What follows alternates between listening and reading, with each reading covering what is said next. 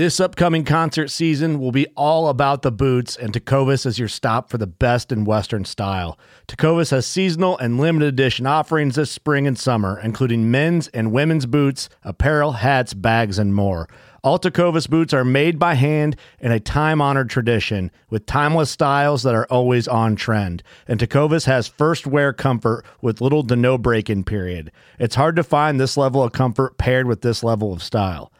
Stop by your local Tecova store, have a complimentary drink or two, that's WCB style, and shop new styles. The smell of fresh leather and friendly staff are at your service. Many stores even have leather custom branding to make your boots truly personalized. And with regular live music and events, there's no in store experience like it. If you can't make it into a store, just visit tecovas.com. That's T E C O V A S.com. They offer free shipping on all boots, as well as free returns and exchanges, and ship right to your door. Go to tecovas.com and find your new favorite pair of boots today. Fishing like a local isn't just about catching fish. It's about connecting with the environment and the people who call it home. It's about hearing the stories and traditions that have been passed down for generations and sharing unforgettable moments with the people you meet along the way. Fishing like a local is having an experience that stays with you forever. And with Fishing Booker, you can experience it too, no matter where you are. Discover your next adventure on Fishing Booker.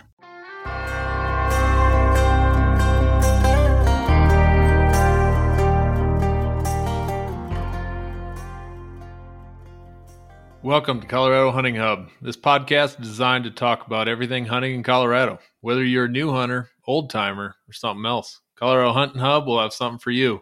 I'm your host, Clint Whitley, and let's get started.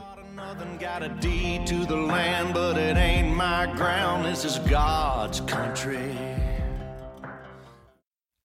Hey everyone, thanks for tuning in to Colorado Hunting Hub. We've got a cool series for you in this uh, next four episodes, and they are going to be region specific. So, we're going to start with the Northwest region and speak with some different CPW representatives to chat with us about those regions and a little bit about the herd outlook, the herd health, mainly around deer, elk, and ended up being a little antelope in there as well. And then chatted with them about license allocations, a little bit of that, uh, and then uh, how the wildlife is managed in each region. And I had the same question set up for all four interviews, but each one ended up being a little different. And even though I do not hunt in three of the units or regions, I should say, uh, I got something out of each one. So even though you may only hunt in the Northwest, I would consider checking out the Southwest, Southeast, and the Northeast region audio. So that's coming up. We've got a couple of biologists on the front range, and then on the western slope, we've got the uh, you have to listen to their titles, but uh, uh, Western Northwest region public they deal with the public. And so kind of the the publication. So sorry randy and joe got messed up your your titles. But uh they're in the in the main portion of the podcast. So so uh, great guys there. And then uh, julie in the southeast uh, awesome there. And when i'm recording this i hadn't quite done the northeast one yet either. So some good stuff in all these. And we're gonna pump them out all four at a time. So i hope you enjoy and get something region specific or get motivated to try out something new, maybe like the over the counter whitetail deer tags in the southeast. That was something new and kind of cool. So check that out. But before we get to that, we've got some giveaways that we're doing. Kind of crazy. I've got 99 people registered for the onX membership giveaway that I'm giving away 12 of them over the next, well, uh, 12, 11 months. I've emailed six people and redrawn the uh, May winner over and over. Nobody replies. So check your email. I'm giving, trying to give these away, and I can't. So hopefully that doesn't happen with the Vortex binos. I posted on my Instagram that I pulled them out of the box. Sorry about that, but I had to. And I was quite impressed. I mean, I've got some, uh, I've got a bigger set of binos that I have the Vortex Razors, and then I have some Mavens, but quite impressed with these 10 by 42s, and they'd be really nice to have a little smaller pair the for for shed hunting or hunting period or something a little lighter weight for backcountry. So they're they're pretty sweet little set of binoculars. Only two seventy nine ninety nine is what the MSRP is on those uh, and I've only got 183 people registered. So I'd say that's not horrible odds. And uh, then we also have the EXO Mountain Gear backpack. There's only 130 people registered for that thing. So we're not talking about like one in a thousand right now. Your odds are far better than many, many giveaways. Uh, and this pack is that you could potentially win is valued at 600 to 680 bucks. It all depends on which one you pick. They're going to fit it right to you. And I tell you what, this is a pack you need to get. I have no this pack is not in my possession, so uh it's to go right come right from EXO. So you get get that good fit. So I wish hope hope maybe one of my hunting buddies wins it. So uh I know they're outfitted. So other things we got going on. Uh appreciate I Hunt Colorado's Facebook page. If you haven't been over there, uh, make sure you like, ask to be a member of that group.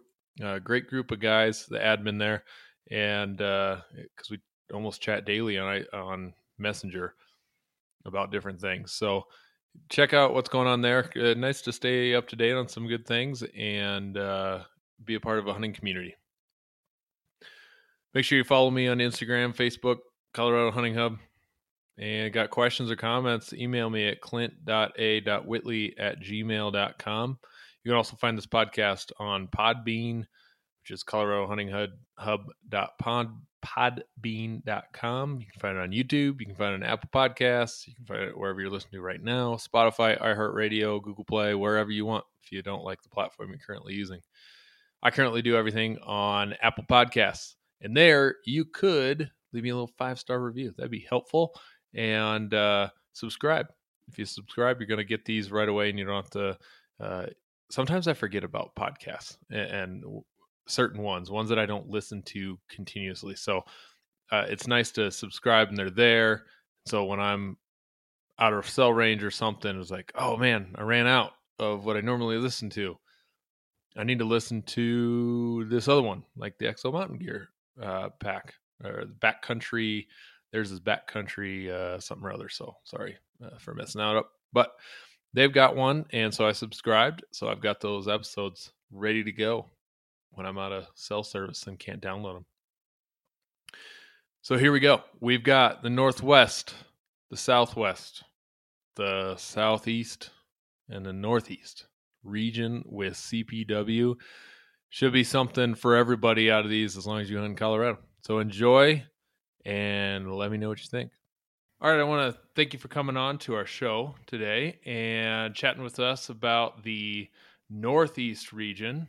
And just wanted to chat with you about some of the outlook, some of the uh, of the different herds and license allocations, just some of those those things that that is, is good good to hear and and uh, things we can't just necessarily go and read, but uh, as a science teacher, former science teacher and outdoor educator, I I really enjoy the science pieces of that, and so I always always love chatting with biologists about things and asking questions and things. So I appreciate you getting on the show, and I'll I'll let you kind of introduce yourself, your role with CPW, how long you've been there, what how do you like to recreate? So there's a f- pile of questions. Well, thank you for having me. I'm excited to talk about what we have going on in the Northeast region. And I'm sure some people are sitting there with licenses either in their hand or that they know they have licenses that they get get to go out and do some scouting. So hopefully I can give some good direction to those people and get you more excited about your upcoming hunt. So my name is Shannon Schaller and I'm the senior wildlife biologist in the Northeast region for CPW. And I've been with the agency since 2001. So I started in Middle Park chasing around radio collared mule deer.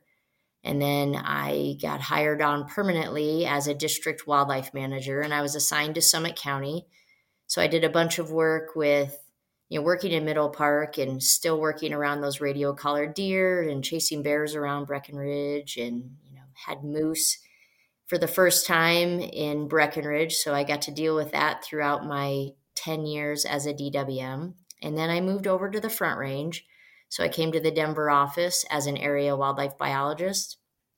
And I covered the area from Fairplay across Denver out to Limon. So I had a quite a variable, um, you know, swath of habitat and species to work with, and I did that for seven years.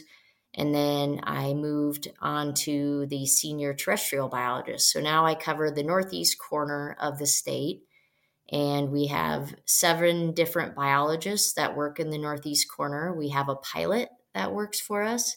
And then we also have a grasslands coordinator that works for us in the, the Northeast region of the terrestrial section. So, again, I get to work across a really variable habitat type for the whole state and with a bunch of different wildlife. I feel really lucky to be in the Northeast region. And it, it, fits well with the things I like to do. You, you ask, what do I like to do in my free time? I like to spend my time outdoors. I love to be in the mountains.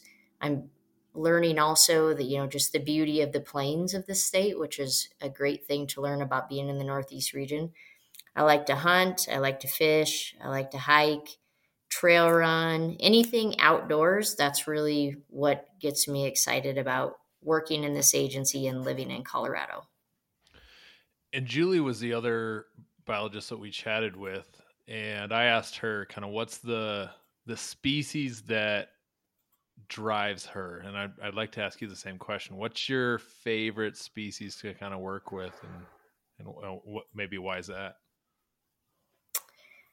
My favorite species, I I suspect Julie said pronghorn, just knowing Julie. Um, yep. Is that correct? Yeah. My favorite species is the moose. So, like I said, when I started in Summit County, having moose in Breckenridge and Silverthorne was a new and novel thing. And, and over the course of my career there, we went went from being a new and novel uh, experience for people to being able to hunt them. And so I got to work with moose a lot. When I moved to the Front Range, I initiated a radio collared study on moose in South Park, which overlapped with Breckenridge actually. So hours and hours of chasing around moose with radio collars and and and my husband's had a moose hunting license and so getting to hunt moose it just all contributed to that being my absolute favorite species to look at and get to work with i wish i had a little more experience with moose uh, i found a dead radio collared cow a few years back and chatted with the biologist over here and she'd give me all the data on it and it was just cool to see the data points and yeah. hear the story of this moose and where it came from and how they don't necessarily always come down in elevation and kind of hung out in the same higher stuff yeah. and be- because of their adapted long legs to be able to w- work their way through this the deep snow so uh, yeah i'm sure you've got some good stories i'd love to hear sometime but one of the uh, things I I just did that wasn't the main focus of our podcast today was was uh, I sent you an email about 20 minutes ago of a uh-huh. lucky find I had just this last week. So that's June like 12th or so, 13th. I was out shed hunting and found a dead head, an old dead bull elk. And my science teacher mind kicks in kicked in, just had started asking a lot of why questions and what happened here kind of questions. So uh, I, I, know none of us know because we weren't there watching this animal die, or, or we don't know its life necessarily. But based on the evidence I had, the antlers are in. They're not even really sun baked yet, so they were. Mm-hmm. I, have I've picked up shed antlers this year off of elk that are already starting to. You can see that kind of clear, they lose their dark brown. This one there was in some shade, but he still had all of his color. I picked up his jaw and could see some serious wear in that fourth molar there. And I know based on old like QDMA, whitetail deer, aging teeth, like that. As soon as you get a dip in like that fourth molar or something, that indicates some age. But I don't know what the overlap with moot or uh, elk is, kind of thing. And then it had, I mean, the hide was only left. It looked like a bear must have chewed up the whole skull. Um, so I'm just curious about age. You know, it, did it look like based on the pictures I sent you? And I know there's not enough there to see, but did it look like that was maybe an old old bull that might have just got sick and died, or or what do you think?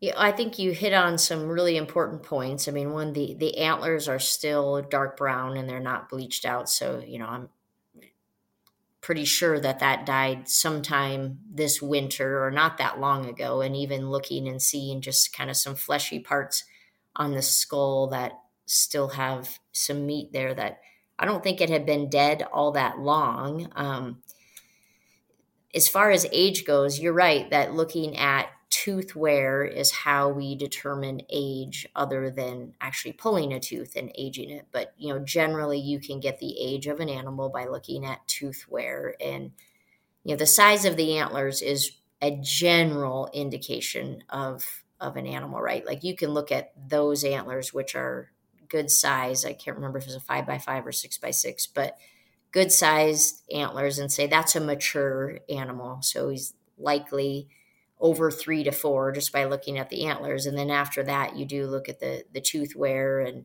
and look at how sharp you know the molars are. And just by looking at those pictures and kind of scrolling through them now, he definitely is an older animal. It's hard to tell scale of how big that tooth is, but you know, I I would say six or greater, just kind of off the cuff, looking at the cusp of it, that he's definitely an older animal, and he definitely he could have fell victim to winter mortality. Now, I would also say, is there a road nearby? Could he have been hit by a road and then, or hit on the road and then and then wandered off and died? Did he get caught in a fence? Uh, but winter mortality is definitely the first one you would look at with an older animal and not having the body to look at the condition, but um, winter mortality would be my first guess on on why you were able to find him.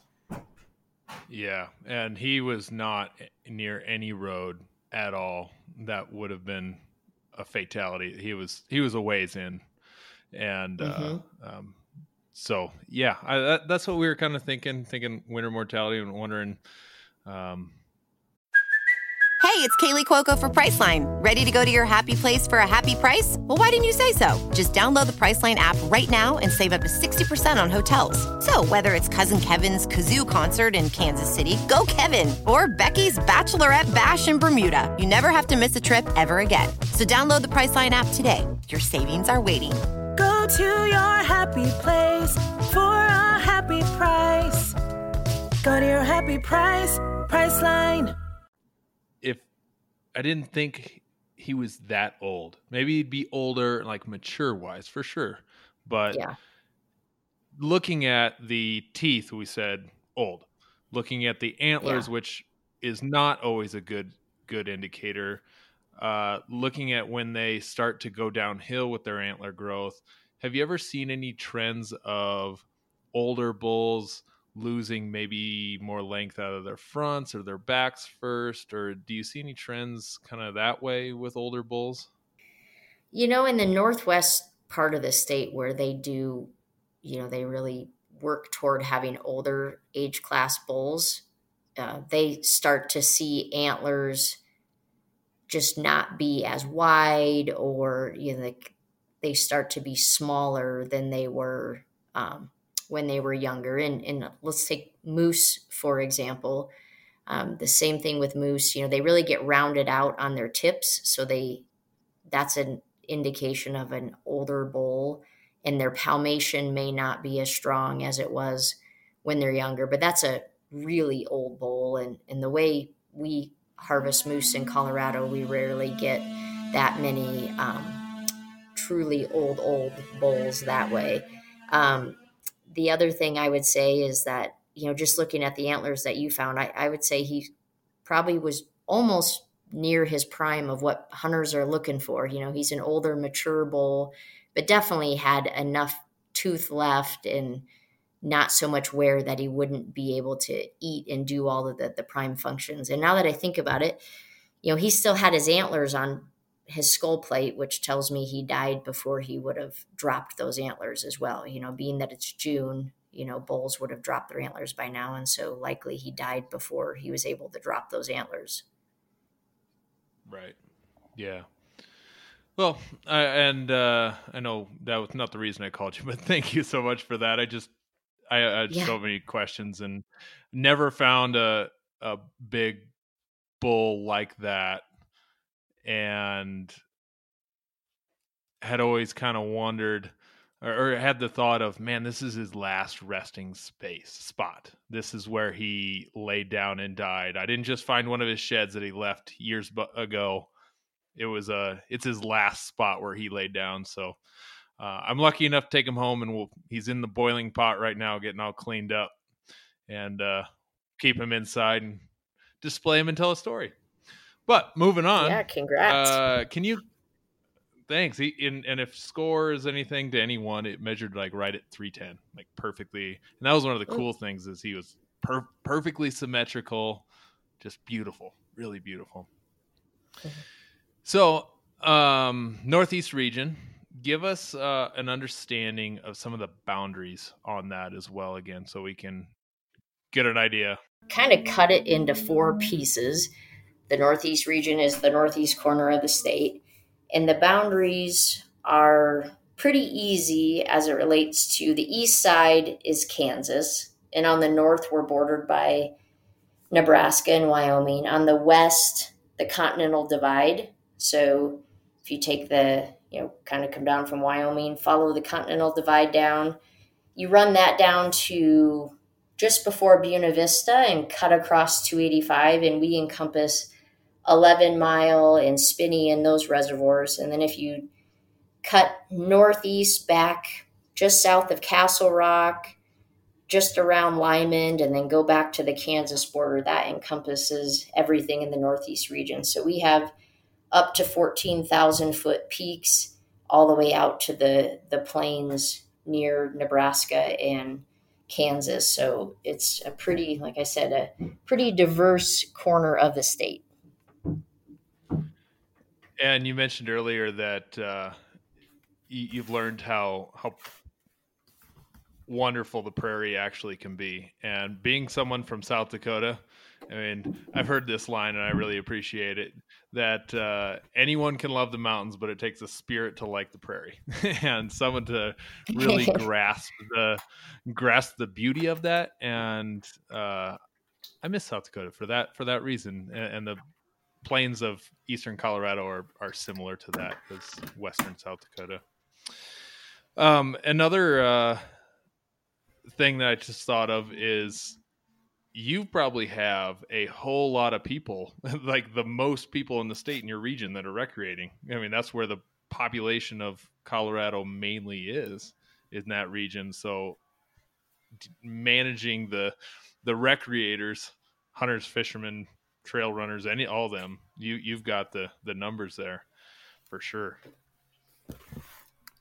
That's exactly right. That you know, it, it's funny as as biologists across the state, we all think we work in the best part of the state, and you know, some of us talk about, you know, some people talk about all the elk and deer they have this way, and and like we have all the people, which means we get to be challenged on how to manage people and recreation and wildlife all the time. It, it certainly is.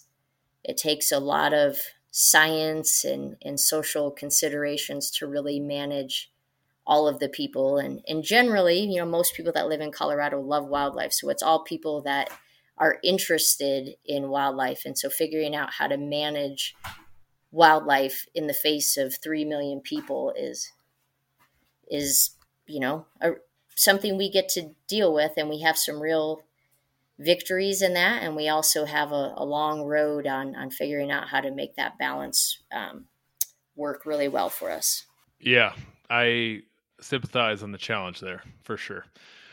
Uh, what kind of units comprise the region? I mean, I know we've got, and you guys work as a biologist mainly with the DAUs, uh, with understanding herd dynamics and populations and health. Uh, but hunters are, are looking at our game management units. So, kind of what what is the the bulk or some of the the just general outlook of the hunting units uh, uh as far as uh trophy unit or opportunity over the counter kind of can you give us a rundown on some of that?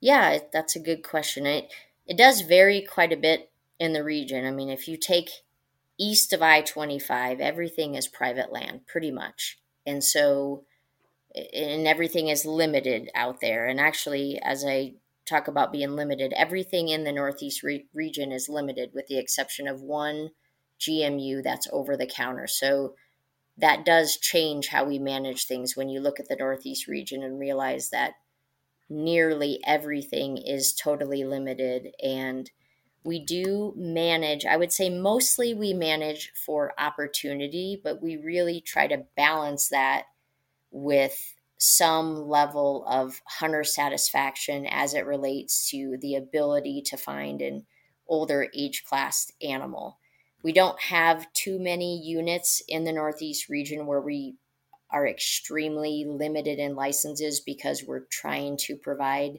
some kind of level of, of quality. And there are a lot of different reasons for that, but one reason is that the demand for the opportunity in the Northeast region is extremely high. All of those people we talked about transcend into a lot of interest in getting people out there. And as an agency, we have to balance the ability to try to meet demand or provide opportunity and further the hunting heritage with the ability to have a a good hunt, which obviously we know is is subjective. But we do have some units where we don't allocate nearly like you know a completely all opportunity. We, we try to ensure some level of um, older class animals and whether that's that's deer or elk. But I, I would say we're more a balance of both. And just because you do manage for opportunity does not mean you won't have older class animals. I mean, the Northeast region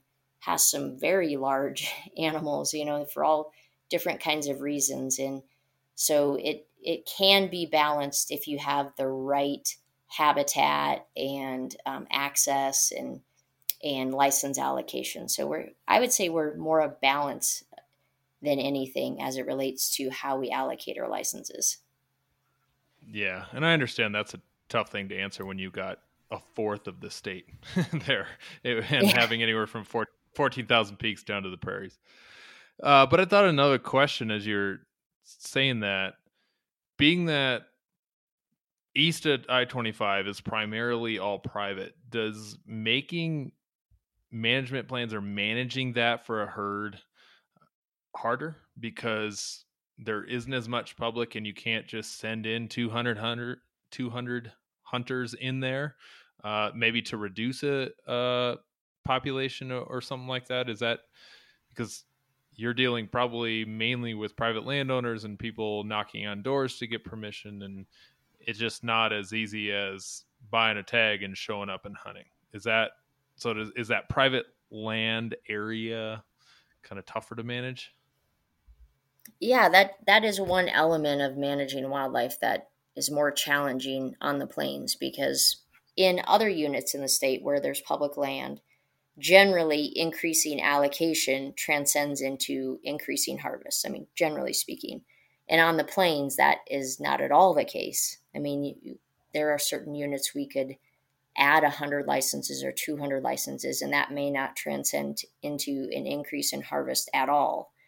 And so, what it means is that as an agency, we have to do our part to really working with landowners and building good relationships and um, working with them on their interests for allowing public access or where we're going with our herd management plans and our objectives. And, you know, a big part out there is making sure that we try to reduce game damage issues and, and recognizing that landowners are supporting the wildlife on the plains. And so that relationship is, is very important to us.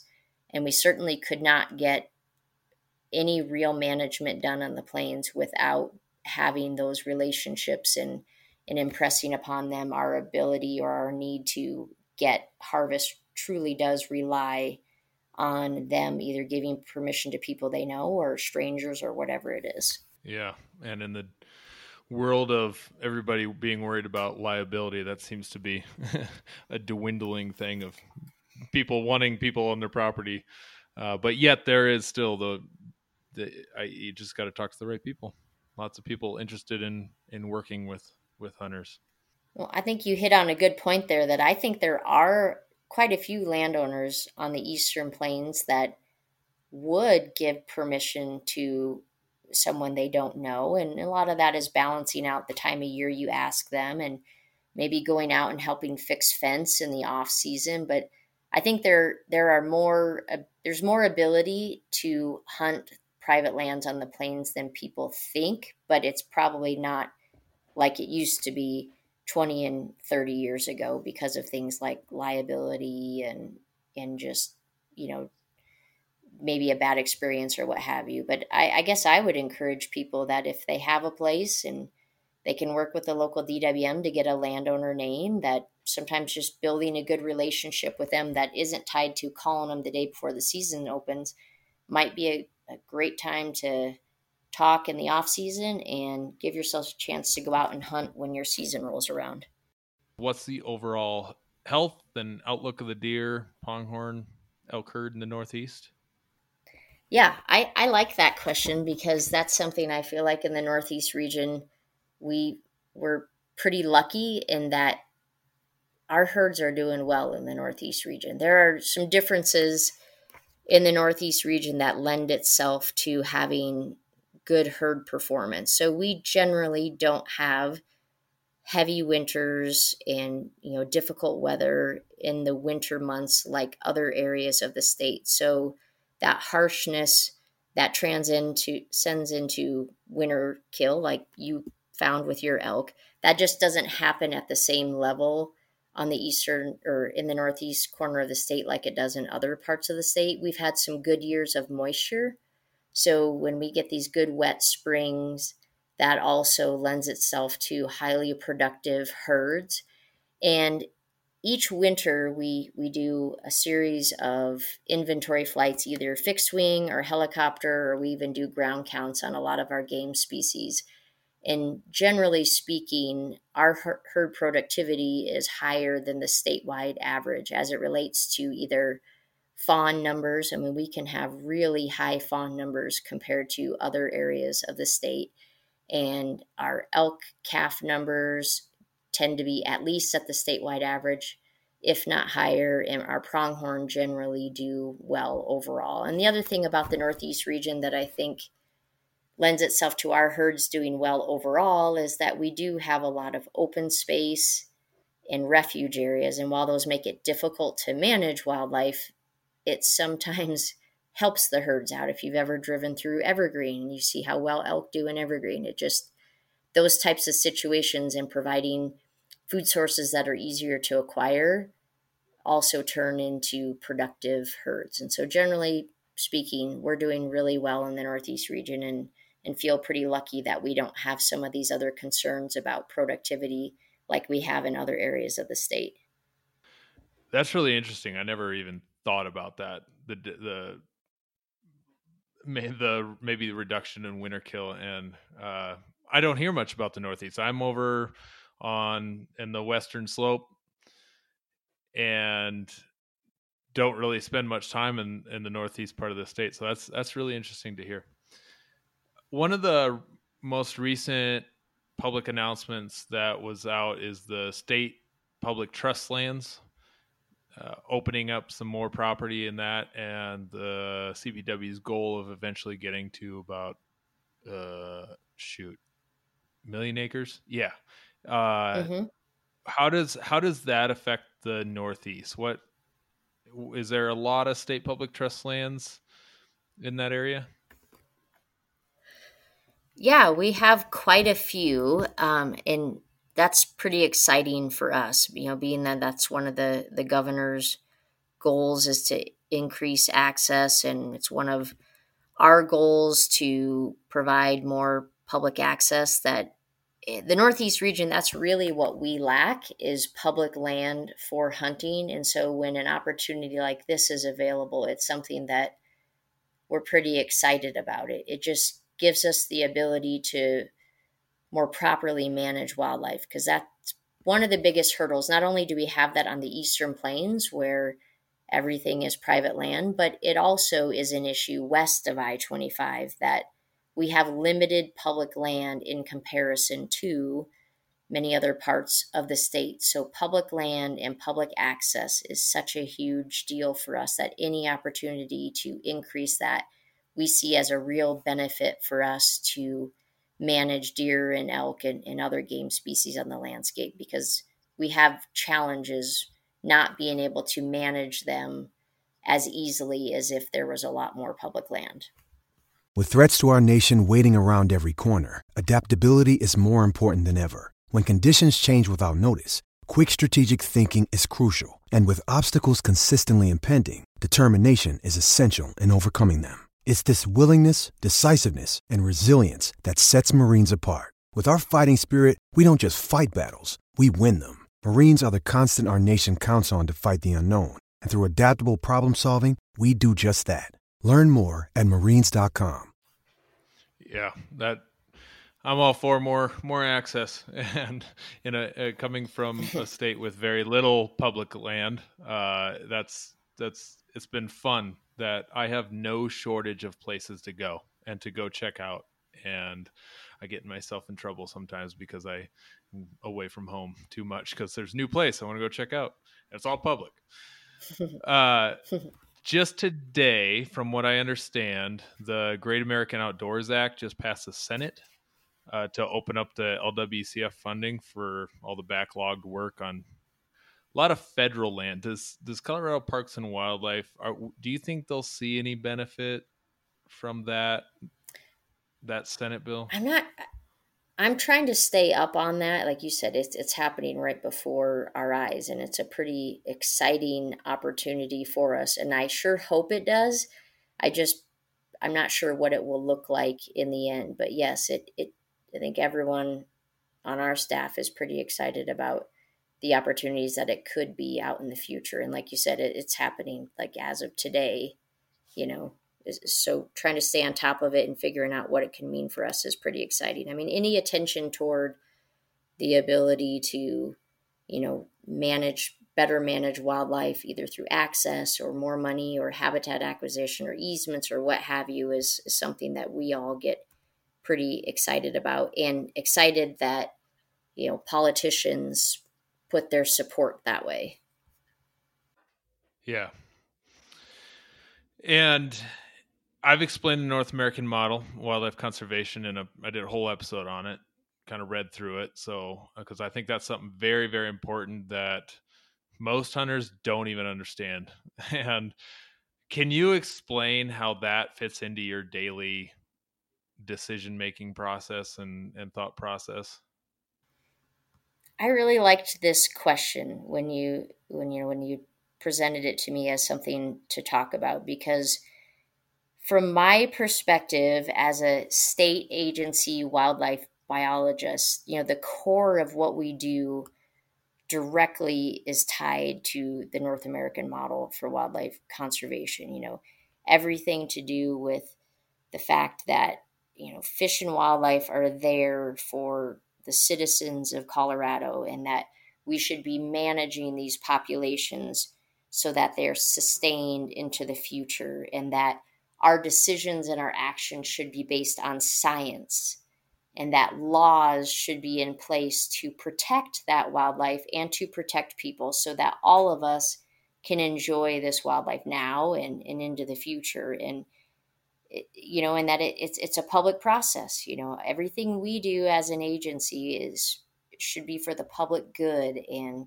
when we make license recommendations or you know we're we're making changes you know season structure changes or what have you you know these are public processes where we want to be managing for people so i feel like you know as a biologist especially the the concept of sustainable populations and you know managing for sustainable populations but using science is really the foundation of what my job is you know my job is to collect data either through inventory or special projects with radio collars and to analyze the data and to make recommendations to manage those populations so that we're meeting our objectives of what the people want and that we have those herds into the future. And so it really gets to the core of, of what we're doing. And, and it, for me, it gets me excited about what I'm doing because we're such a, we're so fortunate to have that guiding our work into really driving us. You know, I feel like our agency is all about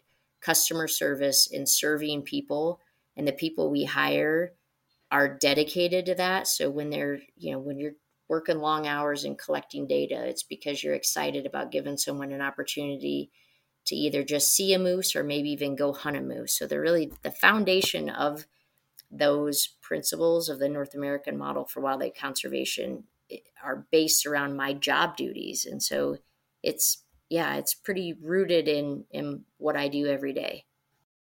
So one of the the next thing I had was uh, one of the misinterpreted conversations, and this is kind of an extension, but very similar to the North American model of conservation. But one of the misinterpreted conversations between hunters is exactly how those license numbers are determined. Can you be specific about your region and how uh, maybe some of the new changes that are happening in the 2020 to 2025 big game structure and how how uh, some new changes are forming there? Yeah, this is like you know, family dinner time conversation for me when all my brother-in-laws and sister-in-laws want to know how we how we come to our license numbers and why they don't get a moose license or a sheep license or, or whatever it is. So I'm pretty well versed in in explaining it. So I'll give you kind of the the high level of how we do it in the state and really you know we follow that same model in the northeast region. So as we talked about earlier, the whole state is broken up into game management units, which are then grouped into a data analysis unit or a DAU. And, and those DAUs, the management for them, and this applies to all game species, but those DAUs have guiding documents called herd management plans. And herd management plans are a document that CPW writes based upon collected scientific data and they're directed toward balancing the biological and social considerations for each herd. So basically saying, how can we manage this herd taking into account everything that may affect it, both biologically and socially, you know, carrying capacity, game damage, hunter interest. And each one of those has an objective range for the population and an objective range for the sex ratio, so the number of males per females. And annually, licenses are made to move those populations within the objective range. If they're in the objective range, the license allocation is made to keep them within that range or to drive them down toward it or to move them up. And so it may be cutting back or it may be adding licenses. So, how do we get to what the number is? So, each winter, as I mentioned, we collect data on herd performance. So, how many, you know, age and sex, how many young are in a herd and how many males are in a herd. And we get ratios and we have models that predict where the population's going. And then, as an agency, we analyze that and we sit down with field staff and we make sure that the science is making sense with what we're seeing on the ground. And then we talk about things like game damage and we talk about hunter access and feedback from hunters.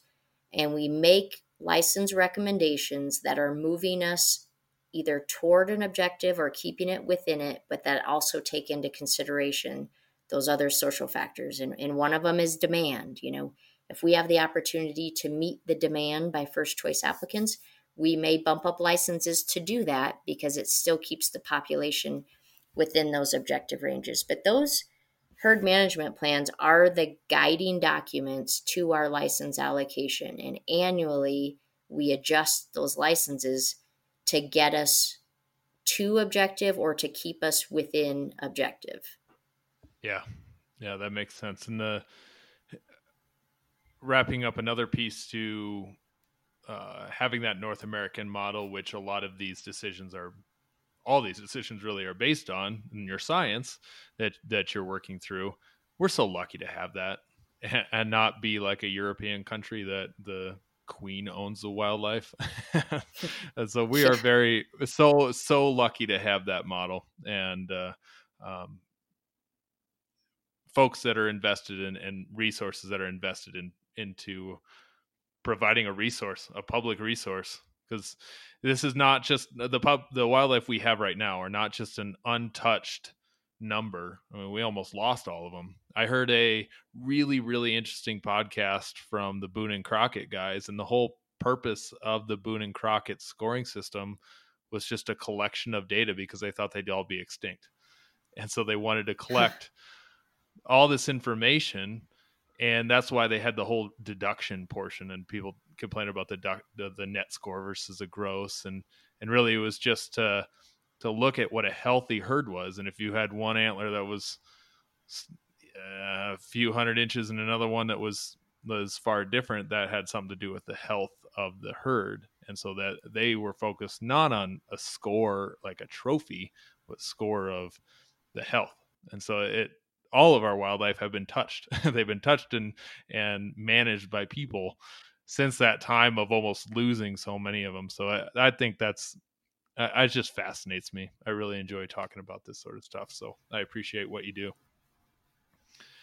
Yeah, you're you're right that we're lucky to be in a situation where we have multiple success stories with wildlife, right? And and we know that through hunting and fishing dollars directed toward wildlife management and the laws associated with that that we were able to recover so many species but also protect a lot of the species that we have. And, and I'm, i know a lot of people listening to this probably know this but a lot of our management is non-game for our agency as well. So you know the guy who buys a, an over the counter elk license or comes in, he's helping restore ferrets to, you know, black footed ferrets to their native range and, and working on, you know, bald eagle work. And so it's just, it's really fortunate for us that we have the ability to spend the time and money to collect that data but then also use it to protect so many species species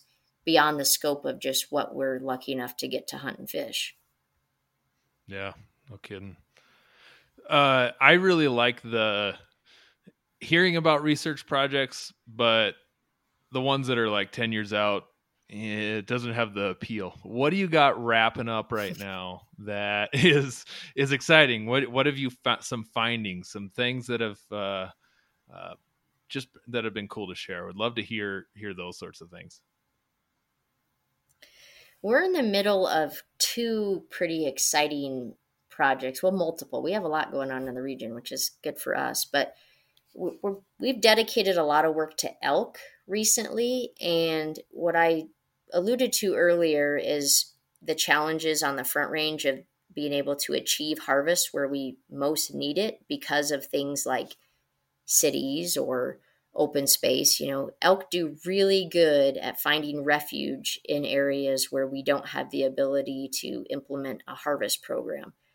But we've been lucky in the Northeast region that we have two different collar projects that have you know over 60 collars deployed where we're able to learn where these elk are going and where their movements are and the timing of when they're on public land, and then work with some of our open space departments to implement harvest strategies to change the distribution of those elk. And it's not solely for harvest strategies, it's also for vegetation management. So that's a really exciting way to use radio collar data is to highlight hey this is where the elk are going and this is why they're causing problems on private land or they're getting hit on the highway or we can't get to objective is we need to find strategies to applying pressure likely through harvest but to keeping them moving in a more natural state rather than becoming resident town elk which they cause a lot of problems doing that. And so that's one of our most exciting projects that we have going on in the northeast region. And we're really proud of the partnership that we've made with our local open space departments because we couldn't do it without their you know their support in our ability to have different harvest strategies. So that's one of the neat ones that we're pretty proud of i i used to make my students uh do some research on that when you go to the website and you click learn and and we'd pull up some of the research that had been done and published uh, by CPW, and we'd read through those in my outdoor science class, and that was always fun to read read different research projects that had wrapped up and the findings and that sort of thing. So I I appreciate those. And the following elk movements would be interesting. That is always something that's intriguing to see where they've gone, what they do, how far they go. Uh, mm-hmm. Yeah, that's neat. That'll be really cool to see see some of that. So, do you have any advice for, I'm going to say, non residents of the Northeast region? So, that includes me, not just out of staters, but uh, folks that are looking at that region uh, for for coming to hunt. Oh, what do you what do you have for advice general advice?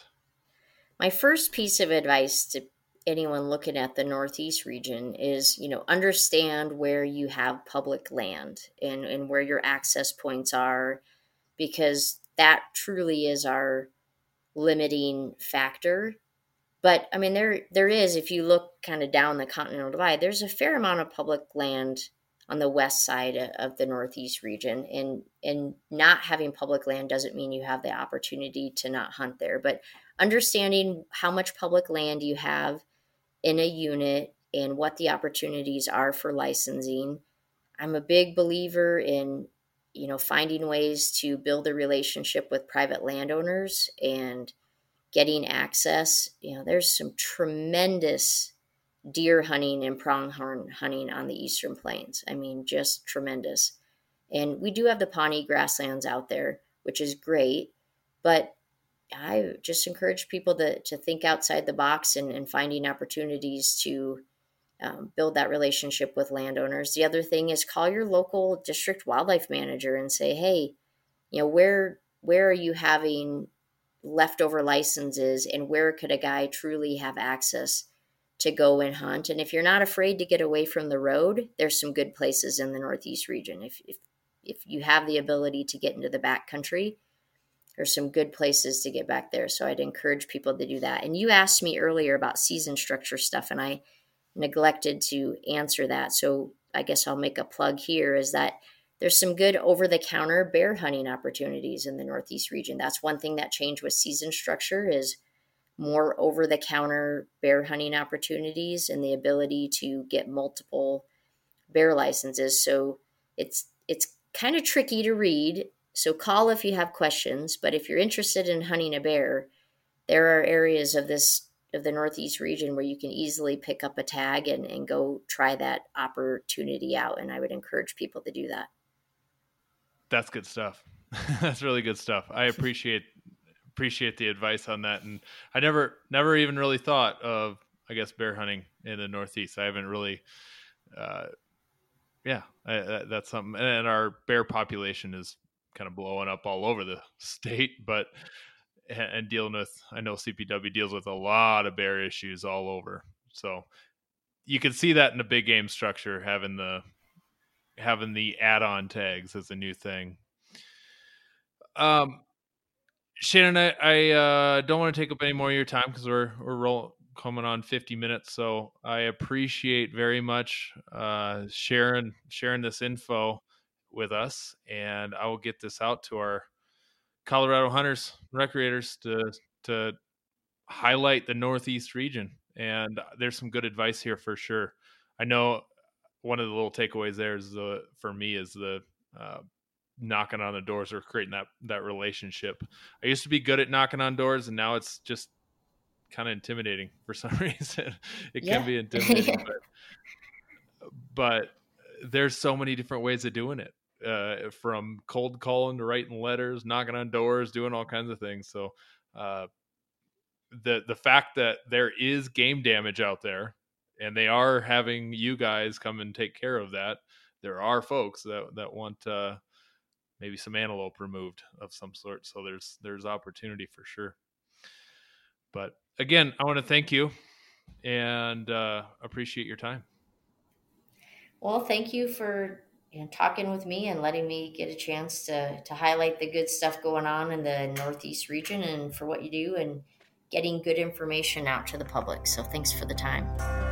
Right outside of this one church town, there's a gold dirt road to a whole lot of nothing. Got a deed to the land, but it ain't my ground. This is God's country.